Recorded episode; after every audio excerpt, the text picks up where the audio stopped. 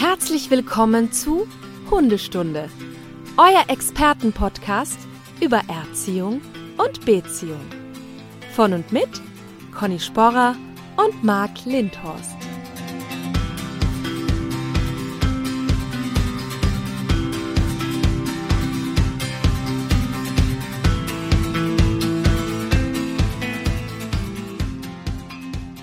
Einen wunderschönen guten Morgen, Conny.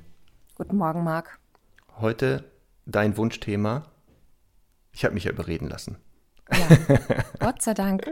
Was heißt Gott sei Dank? Wie endlich? Ist ja auch ein Naja, spannendes. Ja, ich spannendes finde es ich find's wirklich spannend. Es ist echt eine, eine Lieblingskategorie von mir. Aber ähm, ich bin natürlich, das möchte ich an der Stelle auch nochmal erwähnen, natürlich ein ganz großer Tierschutzfreund. Also ich hab, hatte ja immer nur Hunde aus dem Tierschutz oder Tierheimen. Aber ich finde es trotzdem halt total interessant zu wissen, was hinter gegebenenfalls auch Mischlingen steckt. Und deswegen finde ich das Thema Rasse halt unfassbar äh, ja, vielseitig und interessant. Ja, ist auch. Und das ist ja auch für unseren äh, Beruf wichtig, das Wissen um das Thema Rassen, weil wir ja, wie gesagt, reinrassige Hunde haben, aber auch Mischlinge.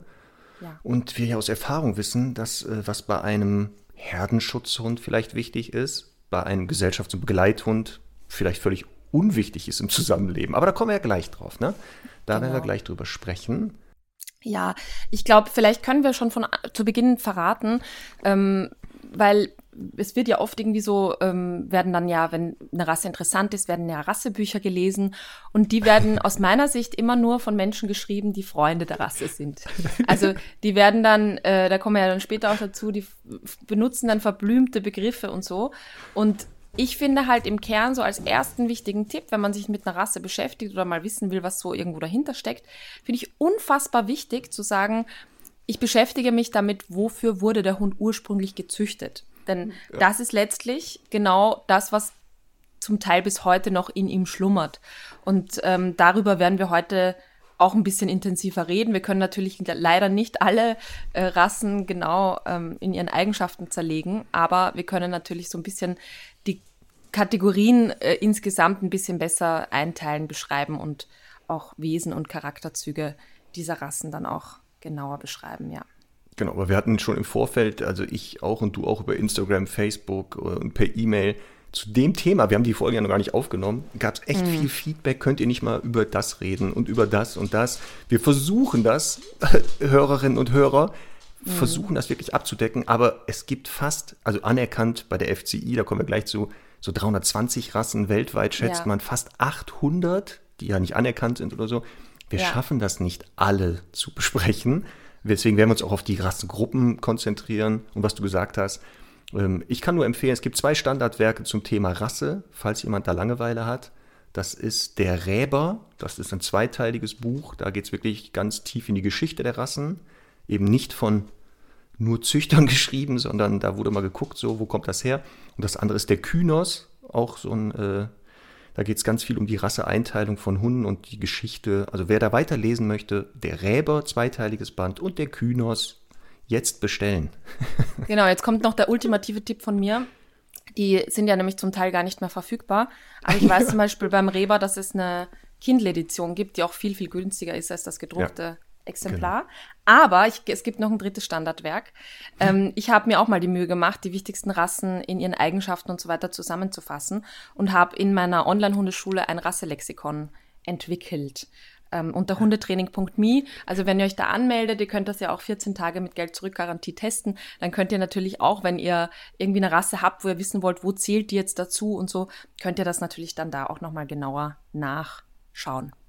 Voll gut. Dann kann ich ja, Voll falls gut. ich mal so eine ganz exotische Rasse im Training habe, schnell online gehen mit Ja. meinem Handy und in deinem Rasselexikon gucken, "Hä, wer ist denn das und was war mal der Job dieses Hundes? Nicht schlecht. genau. Marc, ich habe nur zwei, wie, tatsächlich gezählt, nur zwei Rückmeldungen erhalten, dass du das mit den Witzen lassen sollst. Ja, genau. Also nochmal, liebe Hörerinnen und Hörer, ich merke, das ist richtig gut angekommen. Also diese Kategorie und diese Seite von mir, diese Fips Asmussen-Technik, muss wohl super funktionieren. Ich überlege, das weiterzumachen. Vielleicht heute. Vielleicht gibt es heute schon so ein paar Knaller wieder. Warten Ja. wir mal ab. Also ich behaupte ja, die anderen, die haben aus Höflichkeit einfach nichts gesagt. Aber Was? Ich, ich möchte, Marc, ich möchte äh, versuchen, dich mit deinen eigenen Waffen zu schlagen und habe einen Witz vorbereitet. Okay. Ich habe einen Witz vorbereitet, der Ja. sogar zum Thema Rassen passt. Deswegen muss ich ihn eigentlich heute Ja, erzählen. los. Und ich habe mir auch überlegt, ähm, ich kann ihn eigentlich nur ein bisschen auf Wienerisch erzählen. Ja, Ja, Also das, das ist heißt- noch besser. Das finde ich viel Ja. besser. Ja, Okay, das macht es viel sympathischer. So, los geht's. Ja, okay. Also, treffen sich ein Chihuahua und ein Rottweiler im Park. Sagt der Chihuahua, Servus Rambo, wie geht's dir denn? Sagt der Rambo, Servus Fifi, naja, was denn, mir geht's nicht so gut, ich hab so Depressionen. Na, geh, Depressionen? Ja, es ist furchtbar. Und immer diese Panikattacken, weißt du, glaubst du kriegst keine Luft mehr und du glaubst, du stirbst, aber du stirbst nicht, das ist ganz furchtbar. Na geh, sagt der Fifi. Ja, sagt der Rottweiler. Jetzt habe ich neuerdings auch so Albträume, ich träume immer, dass eine riesige Katze kommt und mich verschlingen will und das ist so furchtbar. Und dann sagt der Chihuahua, du solltest wirklich zum Psychiater gehen. Sagt der Rambo, ja eh, aber ich darf nicht auf die Couch. Ja, aber das ist ja eher für jetzt echt Intellektuelle, ne? Also da muss man ja echt. Findest du? Ja, das ist. aber- Also ich finde den gut. Ich würde den gelten lassen. Okay, also ich finde ihn echt süß und ich wollte jetzt mal, also auch wenn du ihn nicht gut fandest, dass du vielleicht ich habe gelacht. Ich habe schon zwischendurch gelacht. dass du, ja, dass du ähm, vielleicht ein bisschen Gefühl kriegst, wie das ist für das Gegenüber. Bitte? Was soll das denn heißen? Komm, das lassen wir lieber weg. Wir lassen das jetzt weg. Und Ja, schau, voll funktioniert. Aufpassen, das wird überraschenderweise, werde ich mal ein paar einstreuen zwischendurch, wenn die passen. Ja. Sehr gut. Aber die Zeit läuft und wir haben ja schon gesagt, das ist ein Riesenthema. Also gerade im Vor, wir haben uns ja im Vorfeld kurz und haben festgestellt, huch, nur eine Stunde für dieses Riesenthema, da dürfen wir nicht lange fackeln. Und deswegen fangen wir doch gleich an, wenn es um Rassen geht. Ne? Ähm, Ja. haben wir schon gesagt, ist ja wichtig, sich damit zu beschäftigen. Ähm, übrigens, dieser Podcast ist auch alle jetzt wichtig für alle, die nicht reinrassige Hunde haben, weil in jedem Hund ja irgendwie dann vielleicht Mischungen drin stecken. Ähm, Und da ist dann die Aufgabe zu gucken, was sich äußerlich oder vom Verhalten bei meinem eigenen Hund durchsetzt. Ja. Du hast ja schon gesagt, du hattest ja immer Hunde aus dem Tierschutz.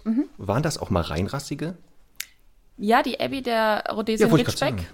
Ja, stimmt. Abby war ja. Ja, die war Ridgeback. definitiv reinrassig. Also die hat auch ähm, im Grunde alle Eigenschaften Gott sei Dank sehr gemildert gehabt und war natürlich auch optisch, also absoluter Ridgeback ähm, aus einer Zucht aus der Slowakei. Ansonsten, lass mich kurz überlegen.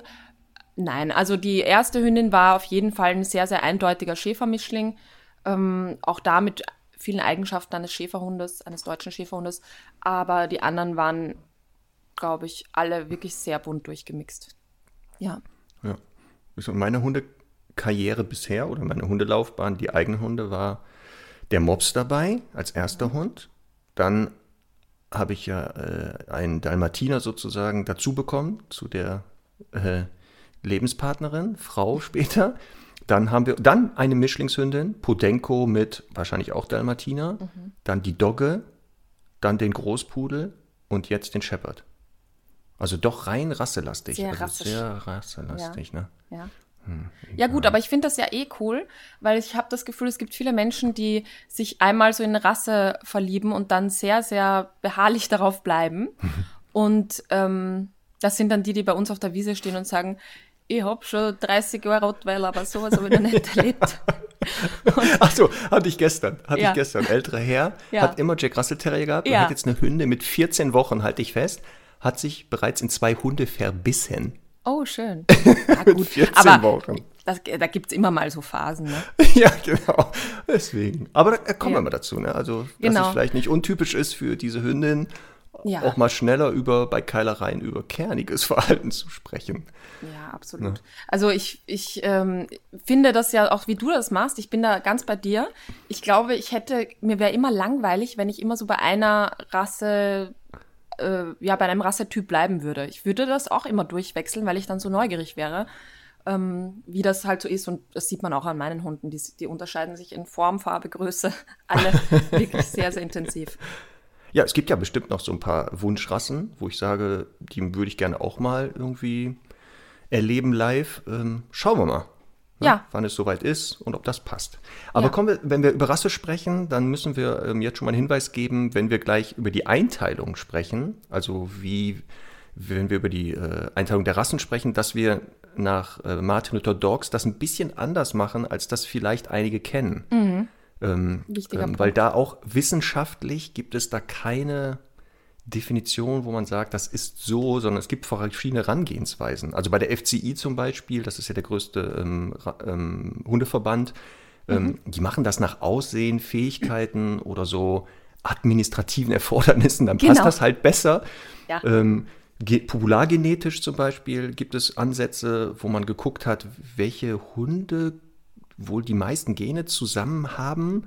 Und mhm. man hat die zum Beispiel zusammengepackt. Da gibt es dann ja. so, so Einteilungen, wie gesagt, und wir machen das ein bisschen anders. Also, also da ist ja dann auch Pinscher und Dobermann in einer Gruppe zum Beispiel, ne? Genau, ne? Ja. Ähm, wie gesagt, deswegen nagelt uns da bitte nicht drauf fest, dass mhm. das so sein muss, sondern was wir jetzt sagen, ist halt eine andere Herangehensweise, die aber zeigt aus Erfahrung, ähm, dass man im Alltag besser mit dieser Einteilung im Zusammenleben mit Hunden klarkommt, beziehungsweise genau. die dann anders wahrnimmt. Ja, also, man kann die, man kann die ursprünglichen Aufgaben und auch die Wesenszüge, Charaktereigenschaften viel besser zusammenfassen. Und das ist ja letztlich das, was wir heute quasi als äh, Otto-Normalhundemenschen dann auch wirklich wissen müssen. Alles andere ist, genau. spielt nicht so eine große Rolle. Genau. Und deswegen mhm. kommen wir halt heute, wir versuchen dann diese neun Kategorien, nach denen wir arbeiten, anzusprechen. Wer fällt da rein? So typische Vertreter dieser Gruppe.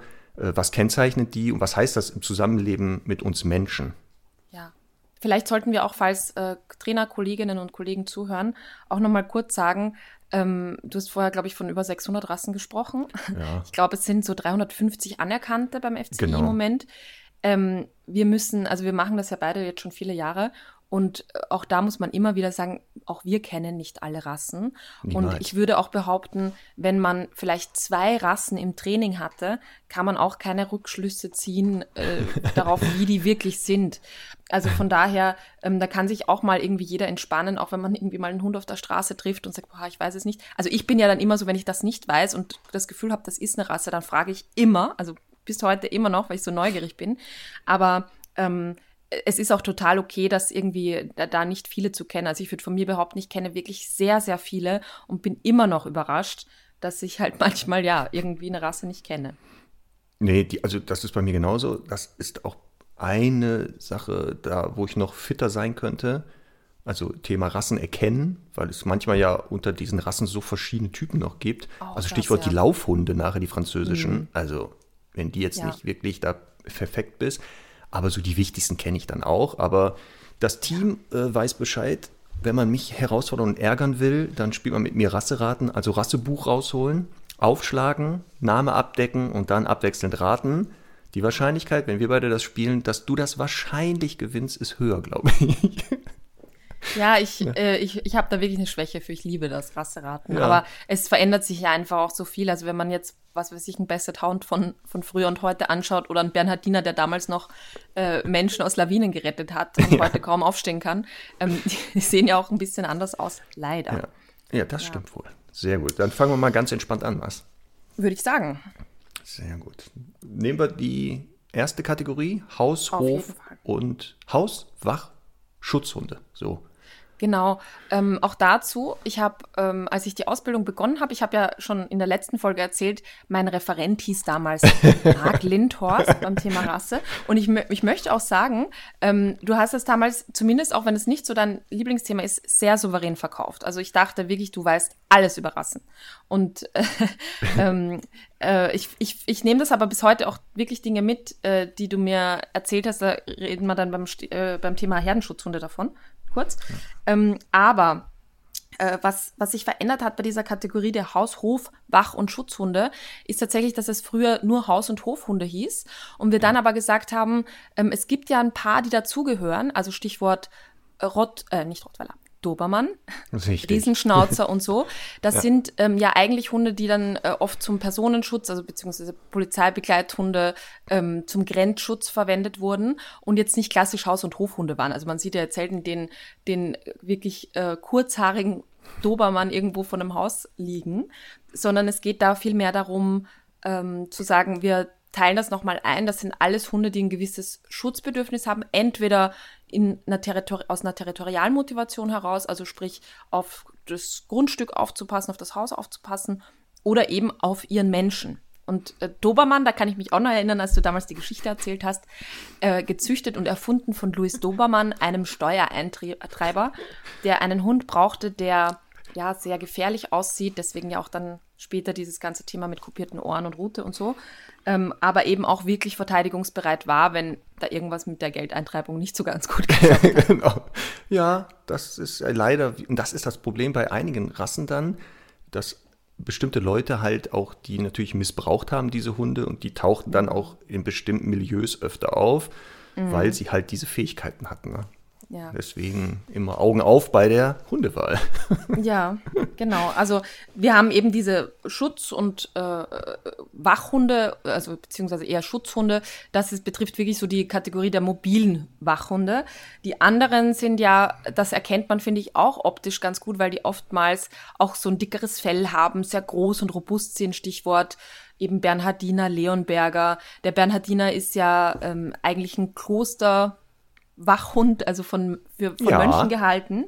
Ähm, und hat da dementsprechend halt auch wirklich musste viel draußen sein, viel eigentlich auch ruhig sein. Also das sind ja diese echten Wachhunde sind ja eher wirklich gemütlich und die greifen ja wirklich nur ein, wenn es richtig ernst wird, ne? Genau, das ist, was man so als phlegmatisch vielleicht bezeichnet. Aber ja. genau der, der Hund, der es wirklich kann, der kann nicht den ganzen Tag da hektisch durch die Gegend rennen, vor allem was du beschreibst mit dieser Masse zum Beispiel ähm, sondern der muss wirklich überlegen, macht das jetzt Sinn, ist äh, jetzt aufzustehen, sollte ich da wirklich rangehen, funktioniert das oder reicht das nicht, wenn ich nur einfach Präsenz zeige, dann haut er eh schon ab. Ja, genau. Sehr gut. Ja, genau. Und der Bernardin als bestes Beispiel, der ja, ja ähm, so für die meisten der Lawinenrettungshund ist. Ja, das war auch sein Job, aber genau, ursprünglich hat er auf die Mönche da oben aufgepasst, ne? Ja, genau. Ähm, wir sollten jetzt auch ein bisschen drüber reden, was wir in der Haltung und Erziehung solcher Hunde beachten sollten. Also ähm, genau. ich meine, vielleicht bringen wir noch ein paar Beispiele. Großer Schweizer Sennenhund ist auch noch, gehört da auch noch dazu. Ähm, genau. Im Grunde, das müssen wir auch vielleicht noch sagen, es gibt einige Hunde, die ähm, auch multifunktional verwendet waren. Ne? Das waren Wachhunde, Treibhunde, Hütehunde, Stichwort Australian Shepherd, ein absolut territorialer Hofhund, aber gleichzeitig eben auch ein Hütehund. Ja. Genau, aber meistens war das ja so, dass Hunde ursprünglich vor hunderten Jahren nicht nur immer eine Funktion hatten, das konnten sich die Leute damals gar nicht leisten, sondern die hatten so mehrere. So wie der Hofhund dann halt auch mal die Karre ziehen musste oder mithelfen musste, die Viecher von A nach B zu treiben, aber genau. ursprünglich halt seine Hauptfunktion wirklich war, aufpassen, aufpassen, aufpassen. Und das ist dann auch äh, einer seiner Motivationen, das gerne zu tun. Also ein Hofwachschutzhund oder sowas, der muss das nicht lernen, man muss ja. es dem nur machen lassen. Ne? Ganz genau.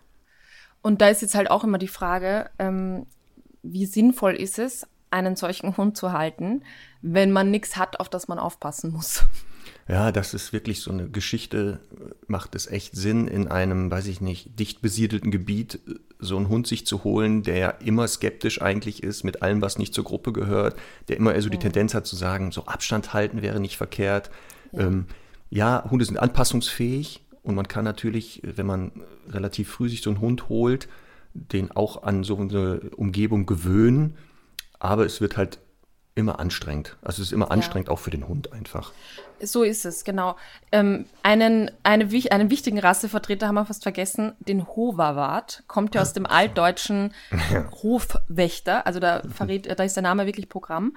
Ähm, ich hatte oder ich habe Kunden, die haben zwei Hoverwart-Hündinnen und die waren, äh, kamen zu mir vor einigen Jahren und waren ganz traurig, weil irgendwie die Tochter war zur Begleithundeprüfung und die damalige Prüferin hat sich bei der einen Hündin so ein bisschen drüber gebeugt und sie ein bisschen, ja, einfach angeschaut und die Hündin hat sie angeknurrt und die sind halt im großen Bogen da rausgeflogen und durch die Prüfung und so weiter. Und kamen dann halt, haben beide Hunde bei mir vorgestellt und die, die eine, die erste Hündin ist wirklich ein Labrador im falschen Fell geboren. Also die ist wirklich total nett. Ähm, die andere ist einfach genau das, was der Hoverwart sein muss. Und dann habe ich ihnen gesagt, ja, der erste Hund ist kaputt, der zweite Hund ist ein Hoverwart, genau wie er sein muss. Und das darf man nicht vergessen, ne? dass man, ähm, dass wir ja oft eben genauso Eigenschaften, nämlich wie du gesagt hast, skeptisch, also Skepsis gegenüber allem Fremdem, also das heißt andere Hunde, Menschen, einfach so ein bisschen eine gewisse Vorsicht, ein, ja, eine Zurück, Zurückhaltung auch. Das sind in aller Regel keine Hunde, die jetzt wirklich total nach vorne, im positiven Sinne nach vorne gehen, die Menschen begrüßen und aufgeschlossen sind, sondern die sollten erstmal mit allem ein bisschen skeptisch sein. Und wenn man jetzt sagt, ich habe so einen Hund und der ist ganz anders, dann super, dann passt der wirklich auch sehr gut in die Gesellschaft, aber es ist einfach normal, dass die eben nicht so jedermann begrüßen und so weiter. Und deswegen ähm, finde ich halt, das muss man sich immer wieder im, im Bewusstsein halten. Und ähm, deswegen ist halt wirklich die Frage, also ich bin ja wie gesagt, die erste, die auch einen Jagdhund mit in eine, äh, in eine Einzimmerwohnung in die Innenstadt nimmt, wenn man den draußen richtig beschäftigt. Aber halt in einem großen Wohnhaus, wo man immer wieder im Treppenhaus Menschen begegnet und immer wieder vielen, vielen Menschen begegnet, vielleicht auch Besuch bekommt, eine Familie hat immer wieder viel Besuch bekommt und so, weiß ich nicht halt, wie glücklich da alle werden. Ne? Und das, äh, das ist ganz, ganz wichtig. Deswegen auch erzieherisch von Anfang einige Sachen zu beachten. Also was würdest du denn äh, Menschen mit solchen Hunden raten? Ja, was du gerade gesagt hast, wir werden jetzt Spoiler-Alarm äh, leicht rassistisch sein heute. Mm. Ist ja das ja. Thema heute Rasse.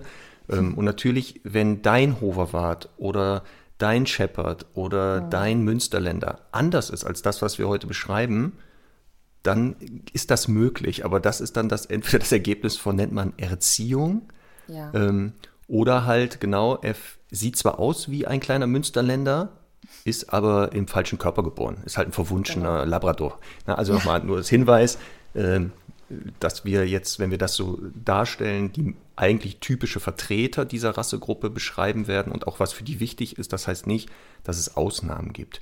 Ja, im Zusammenleben genau. mit gerade diesen äh, sehr wachsamen Hunden ist, wenn ich als Jung, also wenn ich die Chance habe, einen jungen Hund zu bekommen, dass der natürlich in der Anfangsphase gar, gar nicht die Skepsis entwickeln kann, weil die entsteht ja bei allen Rassen oder bei den meisten Hunden so mit Beginn der Geschlechtsreife. Da fangen ja. die an, rassetypisches Verhalten zu zeigen. Das heißt, mhm. bis dahin sind die noch relativ offen. Und das heißt, in dieser Phase echt durch die Gegend rennen mit diesen Hunden.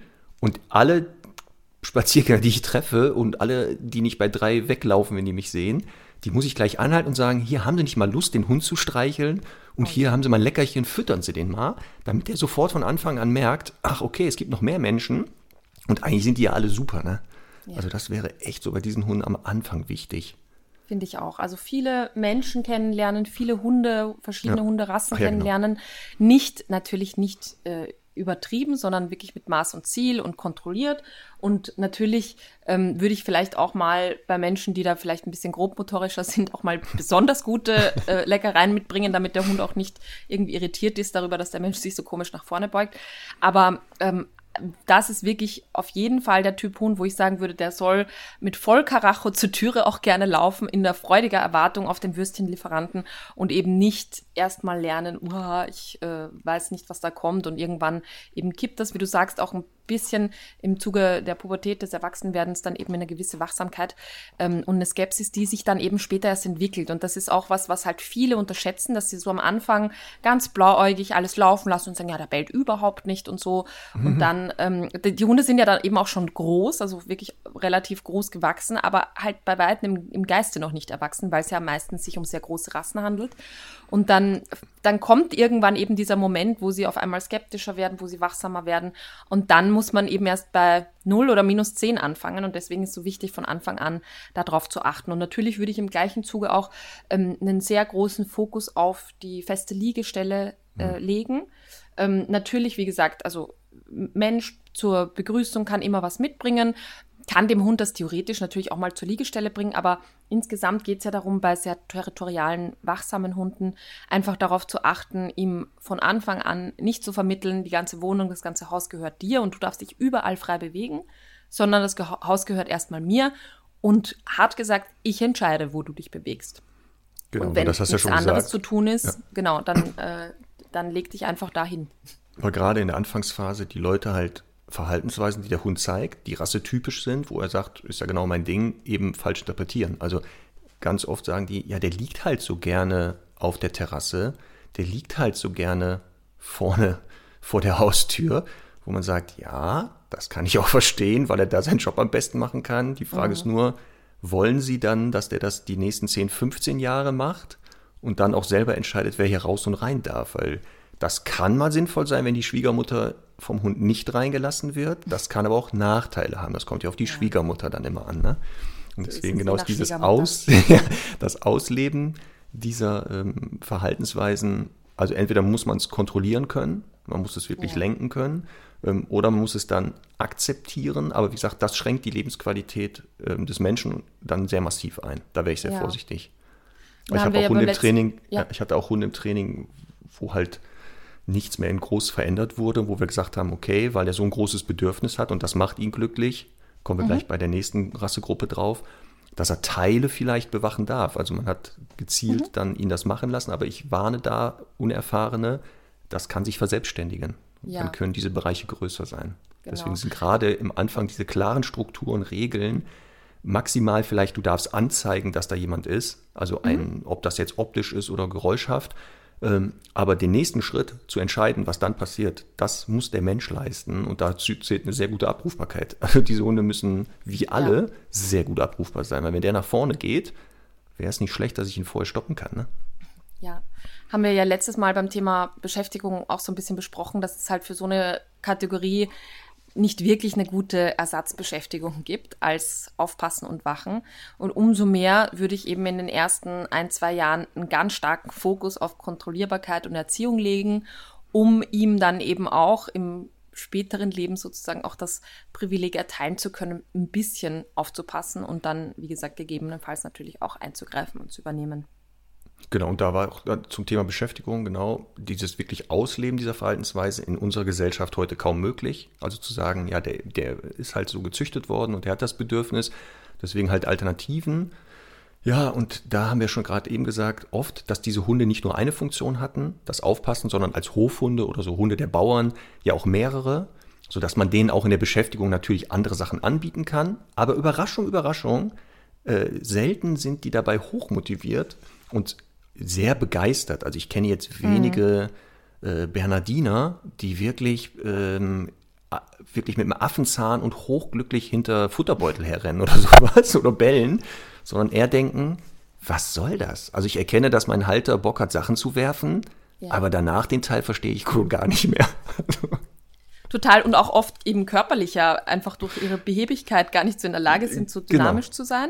Ja. Aber was wir da vielleicht sagen können, also es gibt ja schon durchaus Hunde, also auch im Bereich dann der Herdenschutzhunde und so, die sich da ein bisschen motivieren lassen. Ja. Aber man sollte halt denen ein bisschen bessere Angebote machen. Also, ne, der sagt halt kaum, juhu, der gelbe Ball, der fliegt so lustig und so, sondern da geht's halt drum, vielleicht mal Futtersuchspiele zu machen, vielleicht den auch eben sein, seine Mahlzeiten erarbeiten zu lassen das sind durchaus Beschäftigungen, die man mit solchen Hunden machen kann.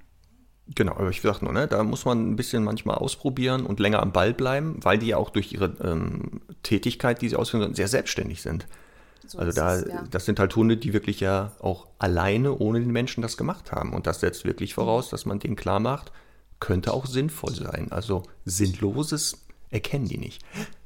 Aber da komme ich auf, komme auf eine gute Sache. Unsere Top 3. Wenn wir doch schon mal bei sowas sind, Beschreibungen von so Verhaltensweisen. Wir hatten ja über Rassenbücher gesprochen.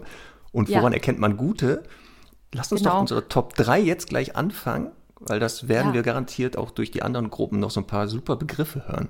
Genau. Wir haben Was gesagt, ist denn unsere heutige Top 3? Die Kategorie heißt die Top 3 Eigenschaftswörter in Rassebüchern.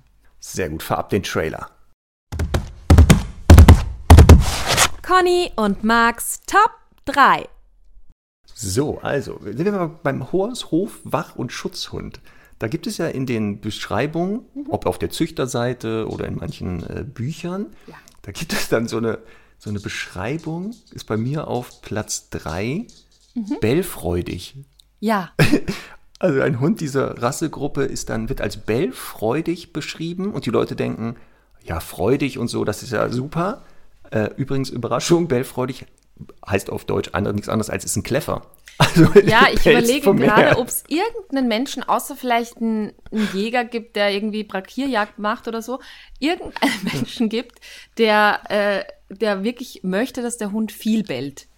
Also klar, ähm, oh. eine gewisse Wachsamkeit, manchmal ist das ganz praktisch, wenn man den Hund wirklich auch so zu, zu Wachzwecken hat, dass man halt hört, da ist jemand. Aber ähm, insgesamt, glaube ich, ist es wirklich ein, auch ein großes Talent zu sagen, ich formuliere ein Adjektiv so um, dass es gut, also dass es positiv klingt, ne? Weil du freudig, ja. Bellfreudig ist sehr gut. Genau. Mhm. Aber das wäre noch mehr Platz 3. Also Ja. bellfreudig als äh, Verschleierung von ist Genau. einfach nur ein Clever. Ja. Was bei dir auf Platz 3? Mein Platz drei ist gar nicht so verniedlicht, aber ich finde es irgendwie dann trotzdem einfach ein, ein bisschen anders. Und zwar ist das Mannschaf. Sehr gut. Das, äh, Mist, ist bei mir auf Platz 2. Ah. Egal, komm. Ja, okay. Also ähm, ich finde das halt gut, weil ich hatte einmal, mh, wie, wie sage ich das jetzt, dass die Person sich nicht erkannt fühlt. Also Geschlecht verändern, Einen- Hautfarbe verändern, Haarfarbe verändern, alles verändern. Ja gut, also es gibt einen Menschen, der einen Weimaraner hat. Auch dazu will ich jetzt keine genaueren Details äh, sagen, aber es ist auf jeden Fall ein Weimaraner und ähm, und ich habe irgendwie, äh, weil ich irgendwie, der, der lag dann da, glaube ich, so im Auto oder so und ich habe gesagt, ach, der ist aber eigentlich entspannt, ist der immer so? Und, und der hat gesagt, ja, also bis auf die Mannschärfe halt, aber sonst total entspannt. Und also Mannschärfe, Ma- Mann ist ja äh, ein Synonym hier für Mensch. Ähm, und Ich wollte gerade sagen, weil wenn er Mann scharf ist, hätte es ja rangehen können. Ja, ja, genau. Er ist ja nicht Frau scharf. Er ist ja, Ja, nicht ja. Frau scharf. Also es ist, also es ist ein Synonym für Mensch. Das heißt, ähm, es, gibt, es gab ja manche Jagdhunde, die wirklich auch äh, zur Jagd ge ge gezüchtet wurden, wie der Weimaraner auch. Und der sollte eben auch äh, gegenüber anderen Menschen, vielleicht auch Wilderern und so verteidigen, weil früher gab es ja auch ähm, da so Rivalenkämpfe sozusagen im Wald. Und da war es halt wichtig, dass manche Hunde auch ein bisschen verteidigungsbereit sind. Und deswegen, ähm, wenn man Mannschärfe liest, eher mal umblättern die Seite, würde ich sagen. ne? Also, Ja, genau. Also Mannschaft, Übersetzung für frisst alles, was nicht bei drei auf den Bäumen ist, wenn du Pech hast. Also gerade was Menschen Einfach betrifft. so ohne Grund quasi. Ja. Ja, ist nicht abgeneigt, das zu tun. ja. Deswegen, da gehen bei mir auch die Alarmglocken an. Also Ja. bei der Rassebeschreibung bin ich dann immer. Und dann wundern sich auch Leute, wenn sie den Weimaraner sich holen, Ja. Mhm. dass der vielleicht diese Mannschärfe zeigt und sagen, ja, aber ist ja auch ein Weimaraner. Sag ich, ja, genau. Oder also wenn sie sich kann. einen silbernen Labrador holen, der genau solche Oha. Symptome hat, ne? Komischerweise. Da, da kommen Ja. wir später zu. Da kommen wir vielleicht später zu. So, dein Platz Sehr zwei. Ja, ja, das war ja jetzt Mannscharf, also was ja, du ja schon auf Platz stimmt. Mhm. 3 hattest. Deswegen kann ich da jetzt nichts Neues machen. Okay, Kannst dann. du jetzt deinen Platz 2 ja, sagen. das mache ich. Und zwar, ähm, ich zitiere den ganzen Satz. Ein freundlicher, eigenwilliger Hofhund, ohne immer, ohne immer hoftreu zu sein. Ich muss jetzt schon lachen, weil natürlich, wenn man weiß, so dieses, das ist wie bei den Arbeitszeugnissen, ne? Ja. Man Ja, genau weiß, genau, wie bei Habe ich Arbeitszeugnissen, jetzt schon, recht, ja. das ist wie ein Arbeitszeugnis. Ja. Genau. So, dann übersetzt das doch mal für unsere Hörerinnen und Hörer, was dieser Satz bedeutet, der im ersten Moment ja so, ja, ist ja ganz Ja. schön eigentlich. Also Hoftreue ist ja eben auch bei diesen äh, Hofhunden und so, ist ja immer eine wirklich wichtige, äh, wirklich wichtige Disziplin sozusagen, weil wenn ein Hund, äh, der den Hof bewachen soll, nicht hoftreu ist, sprich abhaut zum Jagen oder zum sich fort, fortpflanzen oder was auch immer, ähm, dann äh, hat man ja ein Problem, weil dann ja kein Security mehr da ist. Und deswegen äh, ist Hoftreue eigentlich eine wichtige Eigenschaft von Wachhunden. Aber äh, nicht hoftreu zu sein, heißt eben, der haut ab zum Jagen. Ähm, das heißt, da ist, keine Ahnung, da ist ein, rennt ein Huhn draußen die Straße entlang oder was auch immer. Und dann ist er schon mal kurz weg und holt sich einen Snack. Ne? Äh, Ist ein Streuner. Also, also der Begriff ist nicht hoftreu, heißt ist ein Streuner, genau. Genau, das ist eigentlich Verlässt gerne mal Haus und. Hof, weil er Ja. Essen sucht oder Ja. aufpassen. Vielleicht ein Filou für unsere Ja. französischen Hörer. Ja. Oder ähm, ein Casanova, Ja. wenn wir in den italienischen Bereich gehen, der sagt, oh, im Nachbardorf ist eine Hündin, ich gehe mal kurz gucken äh, und verlasse dabei natürlich den Hof. Genau. Und hoffe natürlich, dann ma- macht ein Schild hin, bin in fünf Minuten wieder zurück. Dann, Ja, genau. Also genau. Ich komme Also gleich wieder. das. Sehr schön. Okay. Also ja, Pla super Platz zwei Ist super. Dein Platz Dann eins. kommen wir zu Platz eins Wenn wir ähm, bei einigen Hunden lesen, eine, dieser Hund ist willensstark, Oh ja. dann heißt das nichts anderes, ist selbstständig, lässt sich selten was erzählen von den Menschen, äh, weil sein Job eben war, das abseits von Menschen zu machen, die ihm das nicht erklären müssen, was er jetzt zu tun und zu lassen hat, sondern das einfach so zeigt. Und deswegen wäre ich das sehr, sehr vorsichtig. Also einen willensstarken Hund aus mhm. Rassebeschreibung für Anfänger uh, sehr, sehr gefährlich. Weil er wird Sachen in Fragen stellen. Und das sind meistens sehr clevere Hunde auch noch, weil die ja wirklich selber Entscheidungen treffen müssen, sehr kreativ, Muster sehr schnell erkennen, Zusammenhänge ausprobieren wie verrückt. Ähm, und deswegen willensstark, also Synonym für selbstständig. Dickkopf wird da gerne äh, auch genommen als ja. Bezeichnung. Ich nehme mich da auch wirklich selber äh, nicht raus. Ich habe ja, als ich Abby ähm, geholt habe, damals mich auch zwei Minuten mit der Rasse Rhodesien Ritschbeck beschäftigt. Und da standen dann genau solche Dinge. Anmutig, genau. eigenständig und so. ja, das ging schön. schon gut, ne? Bis man halt weiß, was das bedeutet ja. im Alltag. Hm? Genau, wenn man das so liest, hört es sich auch gut an. Genau. Und dann bekommt man eine Abby und merkt, okay, genau. könnte schwer sein. Ja gut. Dein Platz 1? Mein Platz 1 ist Trommelwirbel pflichtbewusst. das ist doch gut. Mitarbeiter, die pflichtbewusst sind, sind doch super. Finde ich auch. Wenn ja. sie halt als Mitarbeiter gehalten werden ne? und nicht als Couch Potato oder Begleithund. Ja. ja. Aber worauf also, kann sich denn ähm, der, der Hörer oder die Hörerin einstellen, wenn, wenn der sich einen pflichtbewussten Hund holt? Naja, im Grunde, dass für die Aufgaben, für die er ursprünglich gezüchtet wurde, dass er die sehr pflichtbewusst erfüllt. Also ja, ich glaube, dieses spezielle Wort habe ich, ja, habe ich beim Australian Kettle Dog äh, oh. gefunden. Ja, und aber es ist egal, es kann ein Wachhund sehr pflichtbewusst sein, das heißt eben mhm. auch äh, gerne Besucher stellen oder eben auch ein, ja, ein Hütehund, ein Treibhund, also alle, ähm, die pflichtbewusst ihre Aufgaben erfüllen, da kann man sagen, auf jeden Fall durch Erziehung gut umlenken. ja. Ja, guck mal, dann haben wir eigentlich fast die Top 3, ah, diese erste Rassegruppe eigentlich größtenteils in den Rassebeschreibungen steht das ja oft drin, ne? Solche ähm, Synonyme. Ja. Weshalb auch ja. bei Haus, Hofwach und Schutzhunden bedingt Anfänger geeignet, würde ich mal sagen. Also es ist, also man sollte schon mal ein bisschen Ahnung von Hunden haben. Sollte vielleicht nicht so der erste Hund sein und am besten auch nicht so aus dem Tierschutz dann und der ist dann schon vier, fünf Jahre. Wäre ich ein bisschen vorsichtig. Aber ich möchte da wirklich eine Lanze brechen für das Thema Anfängerhund, weil du wirst das selber auch kennen. Wir haben, wir bieten ja in den Dogs Hundeschulen so Angebote zur Auswahl und zur Beratung des richtigen Hundes an. Das heißt, die Menschen können schon zu uns kommen, wenn sie nur mit dem Gedanken spielen, einen Hund zu haben und wir schauen dann, dass wir quasi in, die, die richtige Rasse oder die richtige, den richtigen Typ Hund für die Menschen finden. Und ähm, das finde ich auch super, weil man dann ganz viel auch an Problemen, die später auftreten, abfangen kann. Ähm, aber ich erlebe dann immer wieder, dass da wirklich Menschen sind, die sich, die noch nie einen Hund hatten und sich so toll Gedanken machen und sich mit den Rassen beschäftigen und sich wirklich, wirklich gut vorbereiten. Und dann gibt's eben die Menschen, die sagen, ich habe schon 40 Jahre Hunde, ich kenne mich aus und ich denke, du hast 40 Jahre verdammt viel Glück gehabt. Ja. Weißt du, was ich meine? Also ja. ich finde halt im Grunde zu sagen, Anfängerhund ist echt, also natürlich wissen wir auch, was damit gemeint ist, aber im Kern gibt es wirklich Menschen, die einfach von Anfang an wirklich alles richtig machen, sich gut vorbereiten, in die Hundeschule gehen, konsequent von Anfang an trainieren. Und dann gibt es auch die anderen, die eben vermeintlich erfahren sind, wo das einfach nicht so läuft. Genau, und das meinte ich. Also nochmal, natürlich ja. kann, kann es auch sein, es kommt jemand, der wirklich noch nie einen Hund hatte, aber so, wie du sagst, wirklich sehr strukturiert selber ist, der auch weiß, dass der im Alltag und Zusammenlebt diesen Hund diese Struktur und diese Regeln sehr schnell etablieren muss, der den Hund auch beschäftigt, der den konsequent erzieht und dann natürlich, aber wie gesagt, wenn jetzt ja. jemand nicht solche Fähigkeiten hat, wäre ich vorsichtig mit einem Hund aus dieser ähm, Gruppe, es sei denn, der sieht nur so aus und in Wirklichkeit ist er dann doch ja. äh, der verwunschene Mops oder sowas. Ne? dann würde das vielleicht funktionieren. Kommen wir doch gleich zur zweiten Gruppe, die ja ähm, theoretisch könnte man sie auch dort führen.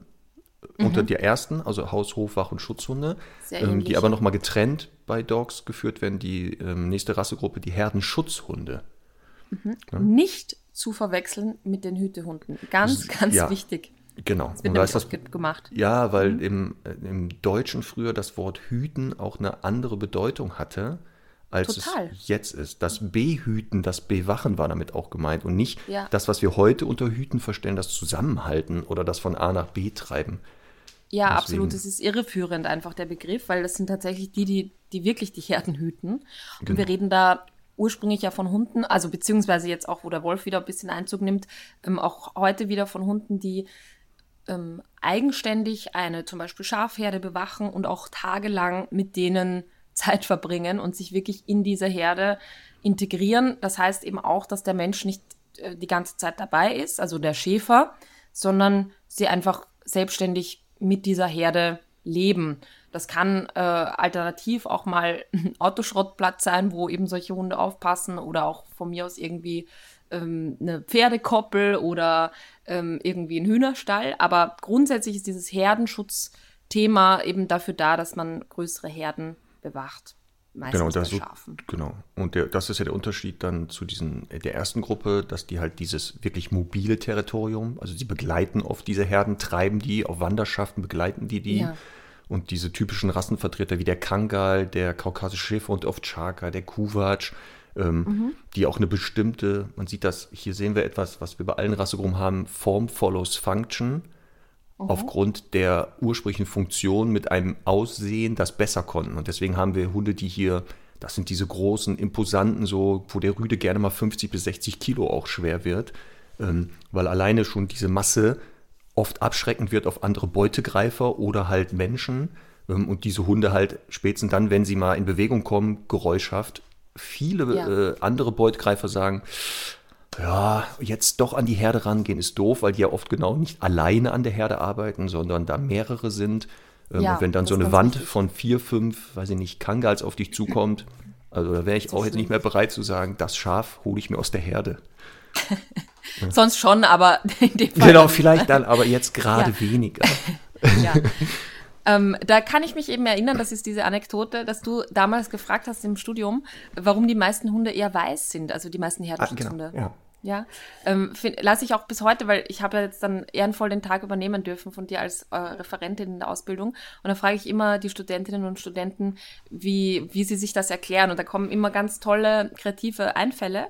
Aber ähm, du hast damals erzählt, das ist auch so, weil sie ja eben dadurch, dass sie selbstständig leben, ja auch jagen sollten und äh, sich aber natürlich aufgrund ihres Jobs nicht zu weit von der Herde entfernen durften und dementsprechend eben die Beutetiere schön an die Herde rankommen mussten und sie dann eben mal schnell äh, ja die kalt machen sozusagen. Das heißt, äh, die sind weiß wie die Schafe oftmals, damit die Beutetiere wirklich in die Herde gelangen und die Hunde nicht so auffällig sind. Finde ich ganz genau, spannend. Genau, das ist oft, dass dann diese Herdenschutzhunde fast so ähnliche Fellfarben haben, genau wie die Tiere, die sie bewachen. Einmal aus dem Grund genau mhm. der Selbstversorgung, mhm. weil sie autark ja da leben, müssen sie ja irgendwie am Beute ran. Und mhm. die Beutetiere würden erkennen, sieht anders aus als ein Schaf oder als eine Ziege. Ähm, und der mhm. zweite Grund, das war für die Schäfer damals wichtig, dass die auch immer erkannten, wenn die Hunde abseits der Herde waren, wo sind meine Hunde? Und einen hellen Hund ja. sehe ich halt im Dickicht oder jetzt in Bergregionen besser als einen dunklen Hund. Also ja. das sind genau die beiden Gründe ähm, warum die oft diese Fellfarben dann auch haben. Und was auch noch eine spannende Eigenschaft ist, finde ich, von Herdenschutzhunden, ich meine, ich muss dazu sagen, da gibt es auch andere Rassegruppen, die das dann teilweise unabsichtlich, wo das passiert. Ähm, aber die äh, sind ja wirklich mit den Schafen ganz eng sozialisiert von Beginn an. Wie du gesagt hast, das sind ja meistens mehrere Hunde, die Welpen kommen schon da direkt rein und haben eine ganz symbiotische Beziehung mit den Schafen. Also bis hin, dass sie auch mal sexuelle Avancen gegenüber den Schafen zeigen, weil sie ähm, so, also quasi, sie wissen, sie sind kein Schaf, aber die leben halt ganz eng mit ihnen. Letztlich, so wie alle anderen Hunde, auch mit uns Menschen. Ne? Sie akzeptieren einen Artfremden als Sozialpartner ähm, und zeigen eben Pflegeverhalten und spielen auch mit denen und so. Und das finde ich, äh, finde ich auch ganz interessant. Genau, das ist halt dieses, was auch ähm, wichtig ist für, das, für die Aufgabe. Die sollen eben nicht selber die Schafe fressen, weil sie Hunger haben. Und ein ja. Schaf fresse ich deshalb nicht, weil ich denke, dass ich bin mit dem halt äh, groß geworden. Das ist mein Bruder oder meine Schwester. Sieht zwar ein bisschen anders aus, macht so ja. komische andere Geräusche, aber könnte ja ein entfernter Verwandter sein. Ähm, und da ist der Unterschied zum Beispiel zu den nachher Hüte- und Treibhunden. Wenn die zu früh äh, zum Beispiel an die Herde rangeführt werden, dann kann es sein, mhm. dass die die als Sozialpartner abspeichern und dann funktioniert das nicht mehr. Dann spielen die halt mit den Schafen rum, aber die ja. sollen die ja nicht spielen mit denen, sondern was anderes machen. Ne? Und das darf der Herdenschutzhund eben nicht. Ähm, und das macht den halt aber auch dieses, ähm, wenn wir über Mannschärfe wieder reden, dass er sich sehr eng genau an seine Gruppe bindet, da sehr eng ist und dann Fremde wirklich von außen sehr, sehr skeptisch. Also was der Hofwach- und Schutzhund ist, ist bei denen meistens noch stärker ausgeprägt, dass die wirklich eine Gruppe zumachen und dann schwer neue da auch reinlassen oft. Mm.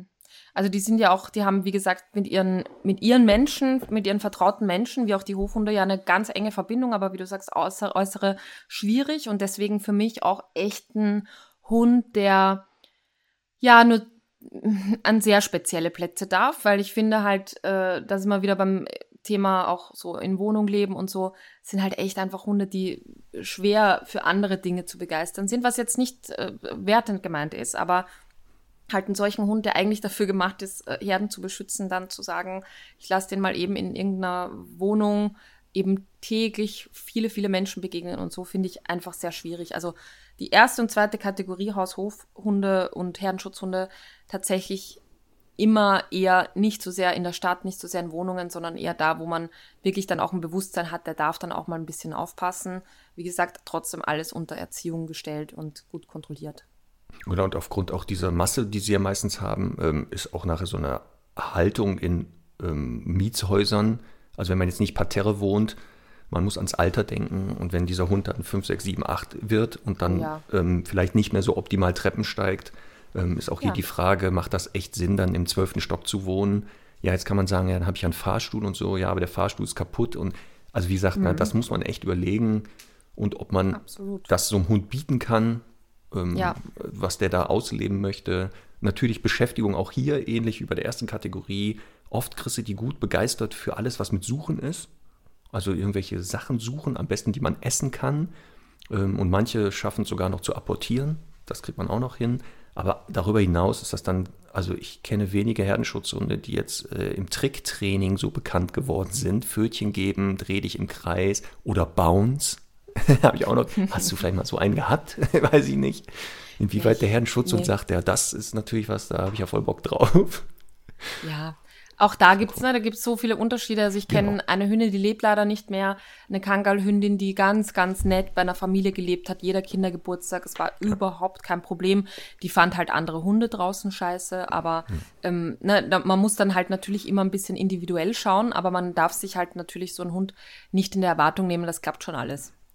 Man sollte mal eher davon ausgehen, dass das nicht so ist. Ja, es wird immer Hunde geben aus diesen Gruppen, die ganz anders ja. sind. Und das hat dann verschiedenste Gründe. Ähm, und die habe ich auch kennengelernt, nur aufgrund dessen, was wir halt auch machen, dass die Leute ja zu uns kommen, wenn Sachen nicht mehr zu funktionieren. Wir kennen auch das andere Extrem, also den Hofwach- und Schutzhund, den Hütehund, den Jagdhund, der leider genau völlig rassetypisch sich entwickelt hat und das jetzt auch dann zeigt. Und wie gesagt, wir wollen halt mit diesen, dieser Folge auch immer nur sagen, macht euch bitte schlau, informiert euch genau, lest oh ja. ganz genau, guckt euch ganz viele an, befragt viel. Also ich empfehle Leuten auch immer, wenn die jetzt sagen, ach, ich will gern Beauceron haben, sind wir schon bei der nächsten Rassegruppe Hütehunde, ähm, mhm. dass ich sage, gucken Sie mal, dass die Leute vielleicht finden, mit denen mal spazieren gehen, befragen Sie die mal, wie ist der Hund für die, was hat der so für Stärken, was für Schwächen, was war so anstrengend, ähm, weil wie gesagt, in diesen Beschreibungen oft so eine Wunschvorstellung da äh, suggeriert oder aufgebaut wird und man muss die mal live erleben und wie gesagt, das, ähm, dann kann man es nämlich machen. Ja, und man muss auch vielleicht dazu sagen, ähm, viele Menschen wollen sich auch so ein bisschen aus optischen Kriterien so einen mächtigen Hund nehmen, der sie halt, wie soll ich sagen, gut repräsentiert, ein bisschen ja. Prestige und so zeigt. Und ähm, das, das funktioniert aber im Grunde einfach nie, weil wir unsere Hunde nicht mehr so halten, sondern die müssen einfach gut in diese Gesellschaft integriert sein. Ähm, ja, bei all den Dingen, die wir tun, muss das einfach gut funktionieren. Und wir wollen ja Hunde haben, die sich immer an uns orientieren und die eben eher ja, wie soll ich sagen, in der Entwicklung und in der ja, ganzen Erziehung einfach klein gehalten werden und eben nicht das ausleben dürfen, was sie eigentlich tun wollen. Und deswegen funktioniert das einfach auch nicht und deswegen sollte man sich da wirklich sehr intensiv damit beschäftigen. Genau. Aber ja. ich hatte ja schon ein bisschen geteasert, der Beauceron, Berger ja. de Beauce, glaube ich, mhm. im Französischen. Mhm. Mhm. Ähm, Für unsere französischen Hörerinnen, ja. Richtig, alle aus den französischsprachigen Gebieten wie Kanada, Frankreich, Karibik wird da, glaube ich, auch Französisch gesprochen. Ja, wir haben auch HörerInnen in Luxemburg zum Beispiel. Ach, das, das habe ich gesehen. Mhm. In Lux, oh, ja. also äh, Stichwort, jetzt kurz wieder, wir verlassen mal kurz das Ding. Äh, die Charts, dass wir im Luxemburg, glaube ich, sehr hoch mhm. waren. Sehr hoch gechartet, mhm. in der Schweiz auch. Also weiterhören, ja, abonnieren, Podcast, Podcast. Deutschland sowieso. Sehr, ja. Aber wir gehen wieder zu den Hütehunden. Ähm, da, mit einem lebe ich ja derzeit auch zusammen, der aus dieser Gruppe gehört, äh, in diese Gruppe mhm. fällt, der Australian Shepherd. Der aber mhm. überraschenderweise gar nicht aus Australien ist übrigens. Das ist ja komisch, oder? Fragen mich ganz Ja. viele Leute. Ist ein australischer Schäferhund? Sag ich, ja. nicht so ganz. Genau. Nicht so ganz. Also der sollte auf eine australische Schafrasse quasi aufpassen. Den So, haben die Amis entdeckt und äh, dann mit importiert, gleich mitgenommen. So war das Ja, nämlich. genau. Deswegen kommt der Name Australien. Nicht er ist Australier, sondern das Nutzvieh, was mit ihm er gearbeitet hat, das kam aus Australien. Ja. Also Shepherd für Hütehund im Englischen, Berger für Schäfer im Französischen. Das ist sehr gut. Wir werden hier noch so einen, so Fremdsprachen-Podcast nebenbei. Voll Ja. gut.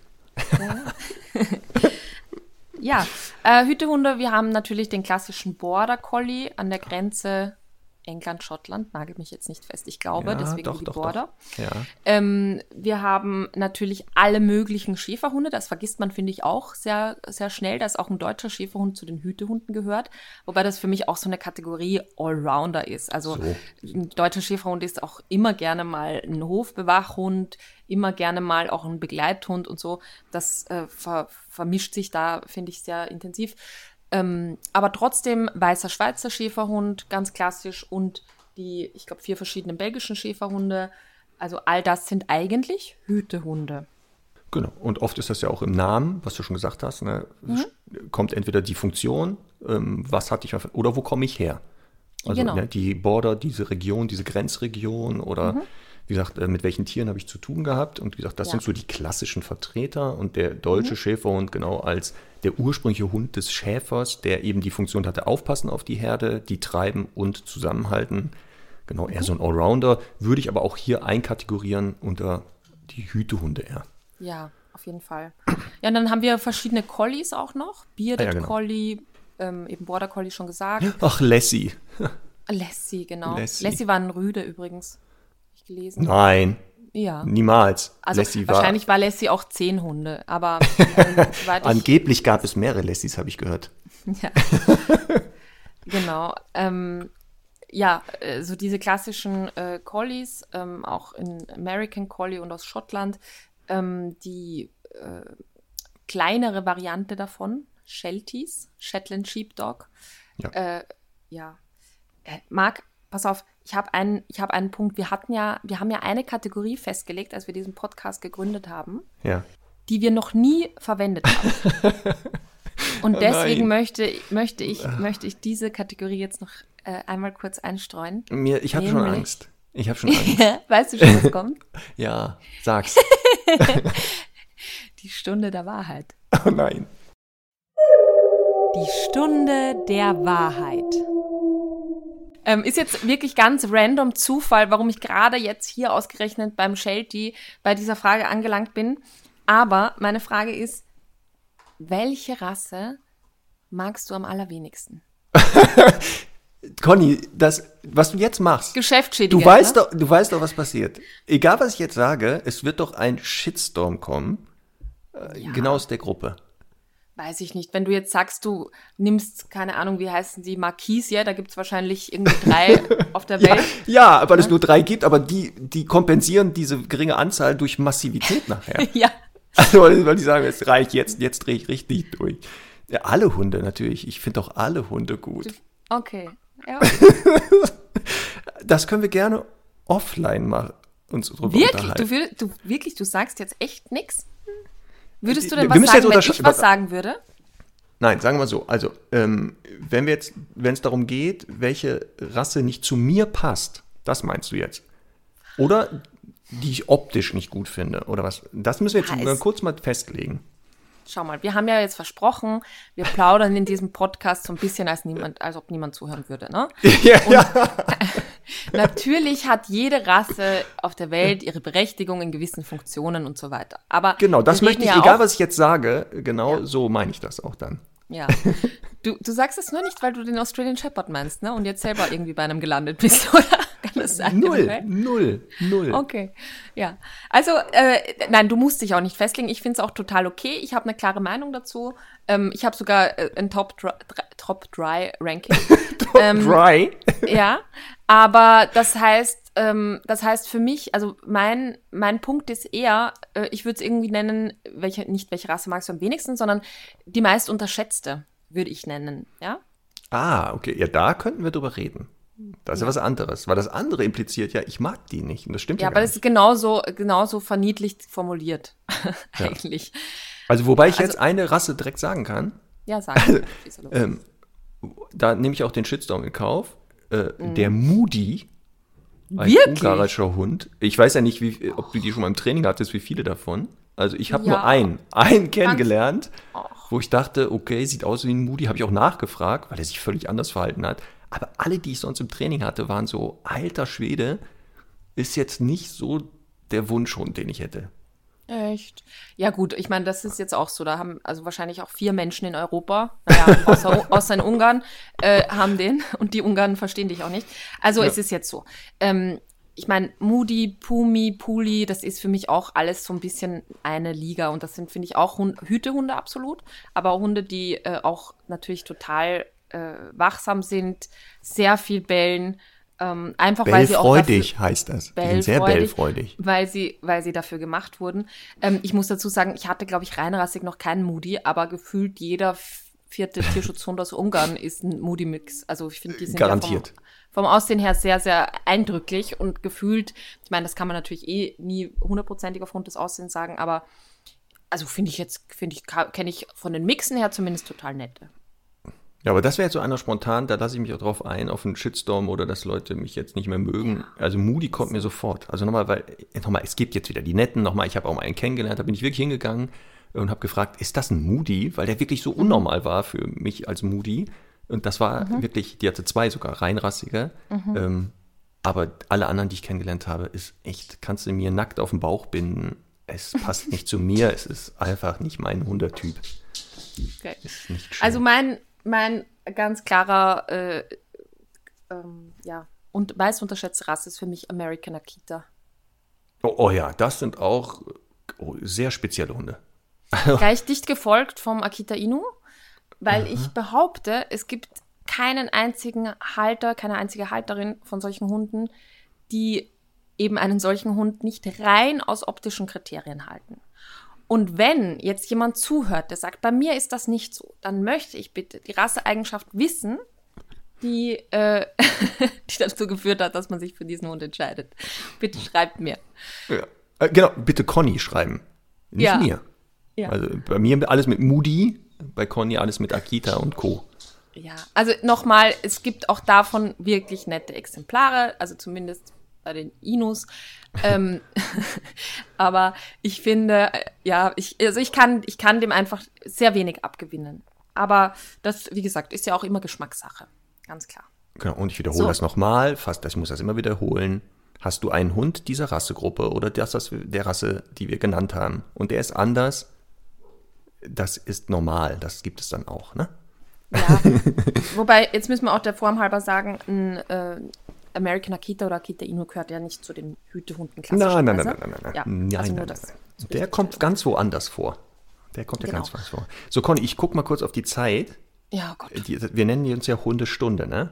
Mhm. Und wir haben ja schon gesagt, das ist ja ein Riesenthema und dass wir wahrscheinlich zeitlich schwer hinkommen werden, in der einen Stunde über diese ganzen Rassegruppen zu reden. Typische Vertreter, was kennzeichnet die? Worauf muss ich achten bei der Haltung? Wir sind jetzt bei der dritten angekommen von sechs. Also wir haben zwei Möglichkeiten. Von neun. äh, äh, von neun, Entschuldigung. Ja. Drei von neun, das heißt sechs kommen noch, plus theoretisch die Mischlänge. Und dann wollten wir ja, weil das wichtig ist bei diesem Thema, das Thema Qualzucht müssen wir auf jeden Fall besprechen, weil das äh, Mhm. wirklich absoluter, der Name sagt das ja, ne, also nicht schön ist.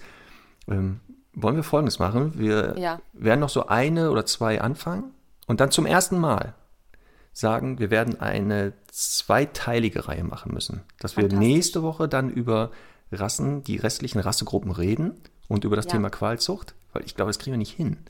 Ja, und ich glaube, dass wir einfach jetzt noch über Gruppe 4 sprechen. Und Genau. dann bei Gruppe 5, die ja nochmal in sich auch nochmal mehrfach Das auch unterteilt noch. ist. Also vor Gruppe 5 noch einen Cut machen und das dann nächste Woche weiter. Ah, wir müssen aber jetzt noch bei den Hütehunden sagen, ähm, jeden aufgrund der Eigenschaften, was so für die typisch ist, ähm, was das auch im Zusammenleben bedeutet mit Menschen und Ja. auch ähm, vielleicht im Rahmen der Beschäftigung. Ja, und ich finde auch ja, dass man im Grunde Treibhunde ja ein Stück weit doch dazu auch zählen kann, also dass gewisse Dinge jetzt auch für beide stimmen. Denn von der Unterscheidung her, ganz kurzer Exkurs ins Jagdverhalten, ist es ja so, dass ein Hütehund letztlich ein Jagdverhalten zeigt, das aber beim äh, Fixieren, Anschleichen äh, unterbrochen ist. Also genetisch wirklich nennt sich das hypertrophiert, also dieses Anschleichen, Hinterherhetzen, das ist dann sozusagen, da ist der Cut. Der Hund sollte nicht in die Beute beißen und schon gar nicht schütteln und so weiter. Kommt natürlich auch beim besten Hütehund zuvor. Aber ähm, dieses eben dann doch mal reinfassen und packen, wie das im, im Jagdverhalten heißt, das ist dann das, was eben die Treibhunde machen sollten, weil sie für größeres Vieh gemacht sind. Also ähm, oder auch robusteres Vieh, Rinder, Schweine, Pferde. Die sollten eben dann auch mal ein bisschen mehr davon machen, weswegen die Hütehunde so ein bisschen sensibler sind. Also die, wenn die mal einen Tritt abkriegen, dann kann es sein, dass die nie wieder in den Stall gehen oder nie wieder irgendwie arbeiten. Und ein Treibhund, der geht da einfach ran. Also das unterscheidet die natürlich in ihrer Robustheit und in ihrer ganzen Sensibilität. Ansonsten finde ich, was so Territorialität betrifft und so, kann man die schon zusammenfassen. Was findest, was meinst du? Ja, das ist auch wieder hier wie bei den Haus-, Hof-, Wach- und Schutzhunden, dass die ja oft mhm. so eine, also mehrere Funktionen hatten. Ein nur rein Hüteaufgabe konnte sich der Schäfer kaum leisten, sondern ja. so gibt es auch dann einige Hunde aus dieser Rassegruppe, die schon sehr wachsam sind. Also die da sagen, bin ich, also Stichwort Australian Shepherd, mit dem ich auch zusammenlebe, der ja ein klassischer Hütehund ist, aber auch der die Funktion hatte, aufpassen. Also auch Charlie ist, was das betrifft, sehr wachsam. Ähm, mhm. Und ähm, wir müssen das halt im Zusammenleben für ihn kontrollieren und sagen, okay, ist in Ordnung, habe ich schon selber im Griff.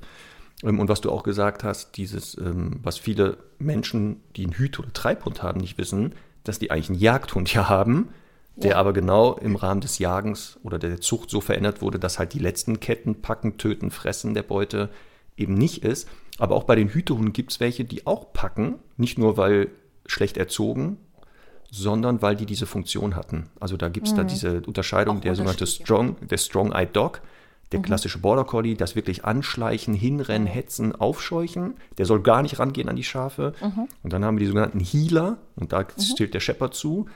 Der mhm. darf auch mal gerne, weil der auch Rinder getrieben hat und sowas, da mal gerne reinbeißen.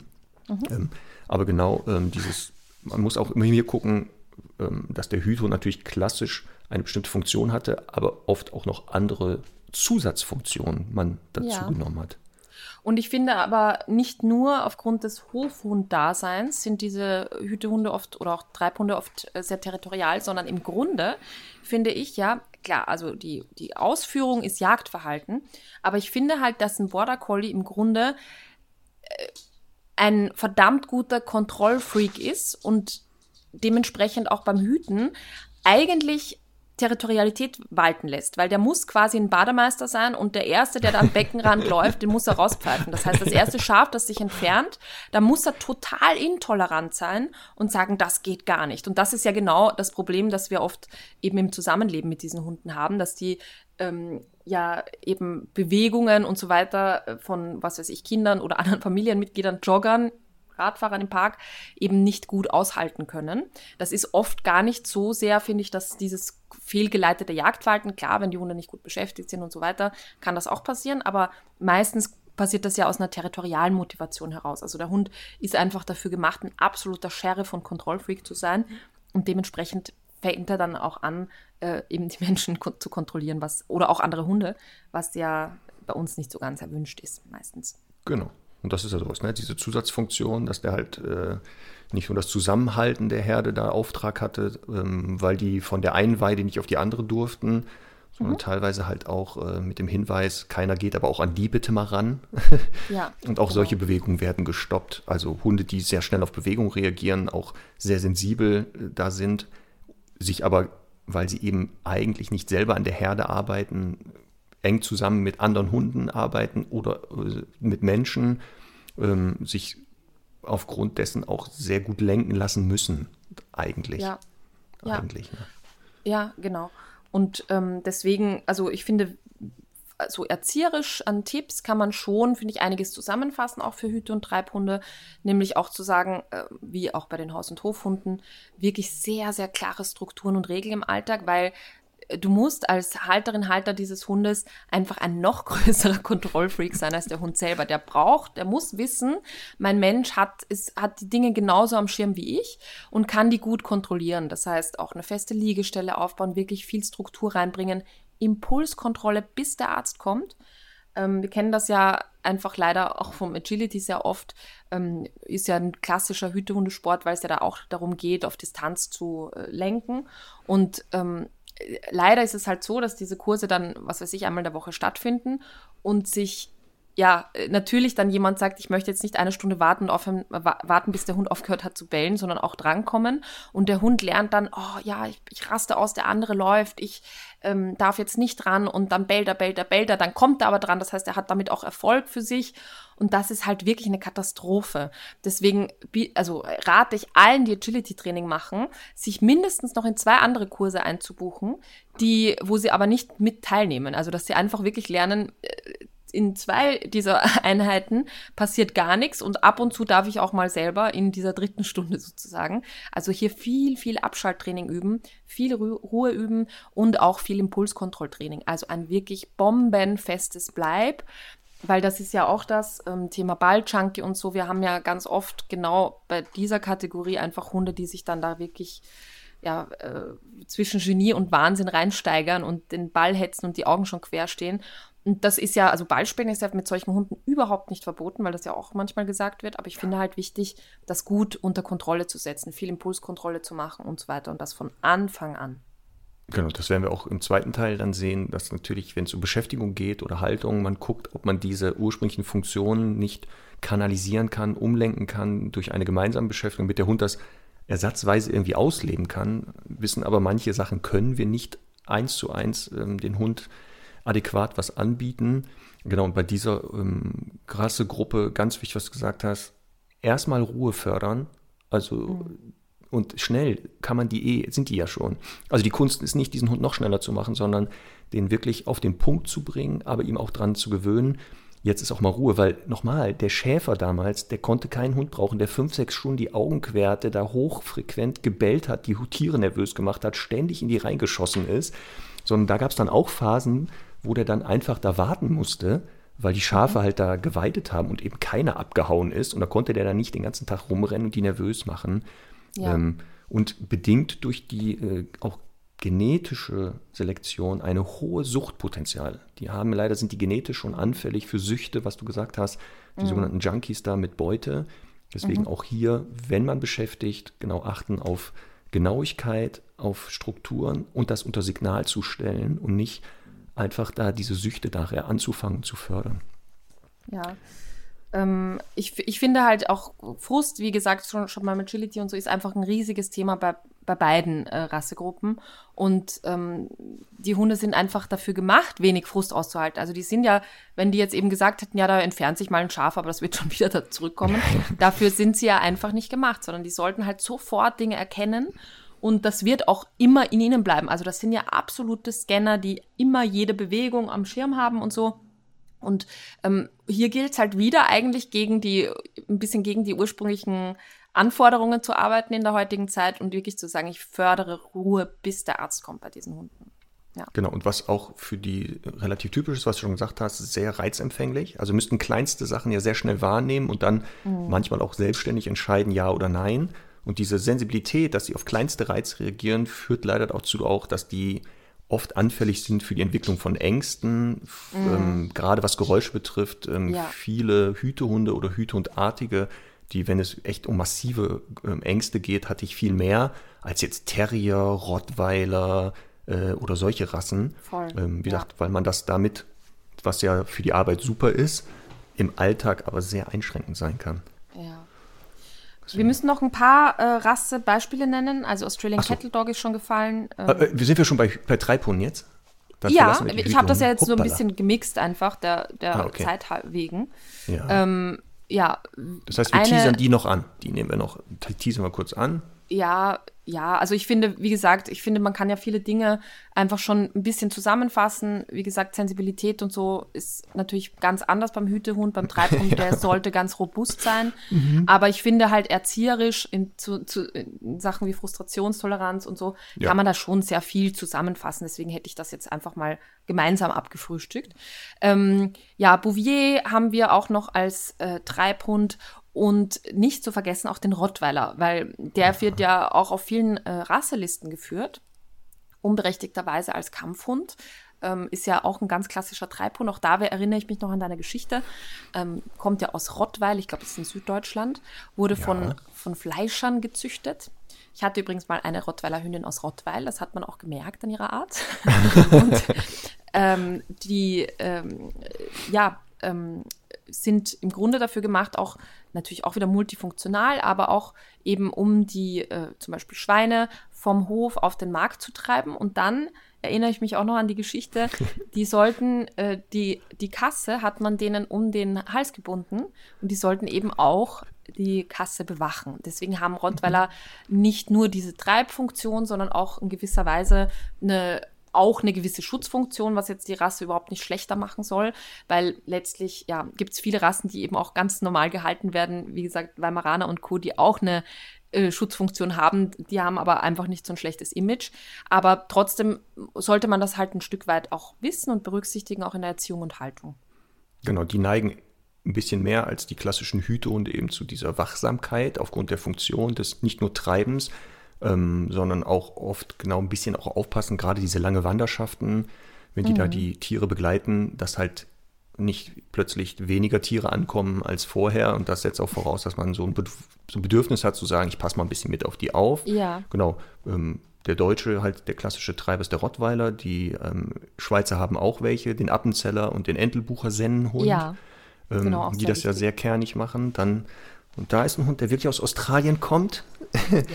der Australian Cattle Dog, mhm. äh, der, der, ein sehr, sehr schöner Vertreter dieser Gruppe ist ähm, und äh, das sehr, sehr genau machen kann. Oh ja. Also, also da, ähm, da ist übrigens auch na, mal äh, ein Dingo eingezüchtet worden, weil Dingos ja sehr wenig bellen, das sind ja verwilderte Haushunde. Mhm. Und ähm, die haben natürlich auch sehr, sehr viel gebellt. Die sollten aber auch diese sogenannten Silent Healer brauchten die auch. Das heißt, ja. die sollten sich heimlich leise anschleichen. Und deswegen äh, hat man dann auch mal eine Zeit lang da den Dingo eingekreuzt. Also auch einen sehr, ja, urtypischen Hund, wenn man so will. Ähm, und was ich auch eine, eine interessante Rasse hier in dem Zusammenhang finde, ist der Corgi. Ja, sehr Na? gut. Die, auch, Königs, ich immer die Königsfamilie trendiger. hat den ja, ja, gezüchtet immer noch. Mhm. Genau. Und da die, die Bediensteten, ne, die lieben ja diese Hunde, weil die ständig mhm. von denen gebissen werden übrigens. Sagt man so. Komischerweise. Ja. Seltsam. Anscheinend bewegen die sich nicht genug. Das ist ja. es. Nämlich. ja, Dass die Bediensteten da nur rumstehen und da sagt der Corgi als Treibhund, alles, was sich nicht bewegt, stresst mich. Bewegung. ich habe aber gelesen, dass die, dass die Queen da jetzt ein bisschen umgesattelt hat, halte ich fest, auf die sogenannten Dorgies. Oh, was ist denn da? Ist das jetzt wieder so eine Designerrasse? Mhm. Ja, also eine Kombination aus Dackel und Corgi. Okay, was auch immer dahinter steht. Da kommen wir aber ja. nächste Folge drauf. Ja. Auch Designer-Dogs. Genau, also ja, auf jeden Fall. Habe ich mir gerade aufgeschrieben, müssen wir unbedingt ja, dann auch nochmal genauer thematisieren. Ich dachte, ja. ne, als wir Rasse das Thema hatten, dachte ich, ach komm, in einer Stunde sind wir damit durch. Mhm. Nee, das ist ich freue mich jetzt gerade ein bisschen über diesen Triumph. Ja, ich weiß. Wie viel ich da aus dir rauslocken konnte. ja. ja, aber ich merke aber auch jetzt, wenn wir darüber reden, dass da so viel Potenzial noch ist. Ja. Also wir brauchen einen zweiten Teil. Auf jeden Fall. Mindestens einen zweiten, wenn nicht Ich wollte gerade sagen, glaub, also wenn es ganz gut läuft, sogar einen dritten. Aber müssen wir ja. mal schauen. Also wir haben Sehr jetzt vier gut. von neun. Ja, das kriegen wir hin. Super. Sehr gut. Dann deswegen auch aber ich, aber, äh, ich kann ja nicht jetzt meine Fans entlassen, oh ohne ähm, noch mindestens eine, einen guten Witz. Ja. wenn wir ähm, über Wachsamkeit reden. so viel Zeit muss sein. ja, das muss noch sein. Weil darauf warten doch jetzt meine, die, die Fans. Ja, die, die, die sind doch schon gierig. Die, die Groupies, ich habe das auch schon festgestellt in den letzten Tagen. Da hat sich wirklich eine richtige Groupie-Schaft entwickelt, ja. die auch ein bisschen gegen mich wettert ab und zu. Ja, ja, zu Recht, muss ich jetzt sagen. Zu Recht. Ja. Da, ja, wie oft habe ich hier das Gefühl des Mobbings schon gehabt? Ja, also ich möchte nur sagen, ich habe es auf Spotify nachgeschaut, 15% Männer, ja, in unserer Statistik. Also wo sind die Männer, die hinter mir stehen? ja. Ja, Aufruf kurz, genau, bitte mehr männliche Hörer mal dazu. Dann kann ich auch noch andere Themen ansprechen. Wie cool ist das denn? Ja, Die ich- typischen also- Männerthemen. Also wirklich, wenn ich mal erreiche, ne, dass 50% Männer und 50% Frauen ins Training kommen oder wenn wir das irgendwann schaffen sollten, dann, ich glaube, dann höre ich auf. Das wäre so schön. Ich meine, es kommen ja viele paarweise, das ist ja auch Ja. immer super. Ja. Ähm, aber es ist halt, im Grunde ist diese Statistik hier von der Hörerschaft auf Spotify total repräsentativ für, für unseren Alltag. Ne? Genau. Also Traineralltag. Ja. Sehr gut. Ich spoiler dann schon mal für nächste Woche. Wir werden die Rassegruppe der Jagdhunde uns ja angucken. Ja, Und da passt folgender Witz. Aufpassen, super lustig. Ich lache jetzt schon. Huhu. Okay. Sagt eine Frau zu ihrer Nachbarin, ihr Hund hat gerade mein Wellensittich gefressen, sagt die Nachbarin. Gut, dass Sie es mir sagen, dann bekommt er aber jetzt kein Abendessen mehr. Das war wirklich ein Witz. Irgendwie merke ich das. Also Hast das du nicht, Conny, soll ich dir das noch mal darfst du sagen? Soll ich dir noch Ja. mal sagen? Hast du Habe ich nicht irgendwas verstanden? nicht verstanden? Ich Vielleicht habe ich irgendwas nicht verstanden. Der ist doch super. Ja, ich denke drüber nach. Vielleicht lache ich nächste Woche mal drüber. Ach, herrlich. Also ich, äh, ich würde den unter meine Top 10 sogar der Witze. Na gut, da können wir nächste Woche. Wirklich? Ja, vielleicht bin ich auch zu blöd einfach. Bei manchen dauert das ein bisschen länger. Der kommt vielleicht Ja. noch. Ja. Wir sehen uns nächste Woche oder hören uns und sehen uns nächste Woche, Conny. Dann mit Teil 2. Wir reden über Jagdhunde, Windhunde, doggenartige Hunde, Hunde vom Urtyp und Gesellschafts- und Begleithunde und natürlich alle Mischlinge, auch ganz wichtig. Genau, das machen wir. Puh, da muss ich aber noch ein bisschen was lesen. Habe jetzt was zu tun. Ich gehe jetzt auf die Wiese noch ein bisschen longieren. Oh, auch Ja. schön. Können wir nächste Woche ja mal sagen, was das bedeutet. Nicht Haben wir verraten. ja schon letztes Mal beim Thema Was? Beschäftigung, glaube ich. Ich glaube Echt? schon. Ah, ja, vielleicht. ich werde vielleicht mal eine Insta-Story posten, dann sieht man das Oder so. Ja, und ich, wie ich Rassehundebücher lese. genau. Weiterbildung. Soll das sein? Alles So, klar. nächste Woche, gleiche Zeit. Es war schön, Frau Sporer. Bis dann. Tschüss. Tschüss.